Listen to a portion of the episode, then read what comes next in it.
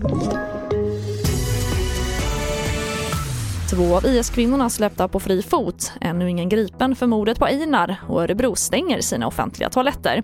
Ja, först i TV4-nyheterna två av de tre återvändande IS-kvinnorna som anhölls i torsdags misstänkta för krigsförbrytelse i Syrien har släppts på fri fot. Men misstankarna kvarstår.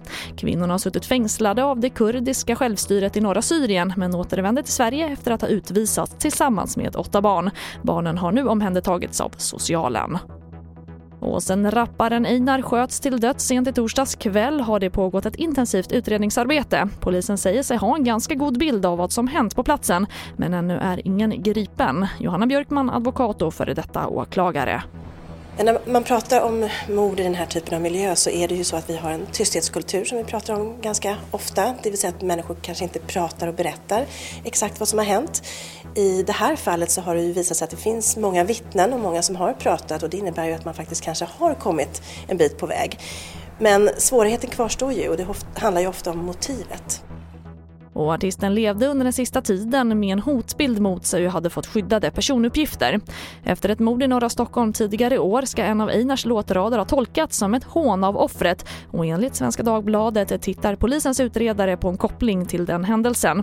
Och Einar var nästa vecka kallad att vittna i hovrätten mot det kriminella gäng som förra året kidnappade honom. Johanna Björkman igen. Det behöver inte ha någon påverkan alls att han uteblir. Ehm, vi har en dom från tingsrätten där vi ser att det fanns eh, rätt så gedigen bevisning i den delen. Och det är inte heller ovanligt att man har rättegångar där målsäganden faktiskt inte är med på plats utan man har helt enkelt annan bevisning. Och vi avslutar med att samtliga offentliga toaletter i centrala Örebro kommer att låsas från och med måndag. Orsaken är att toaletterna har blivit en plats där kriminalitet och missbruk förekommer och att toaletterna används att sova på av personer utan hem. Och beslutet att låsa toaletterna gäller tills kommunen hittar långsiktiga lösningar för situationen på de offentliga toaletterna.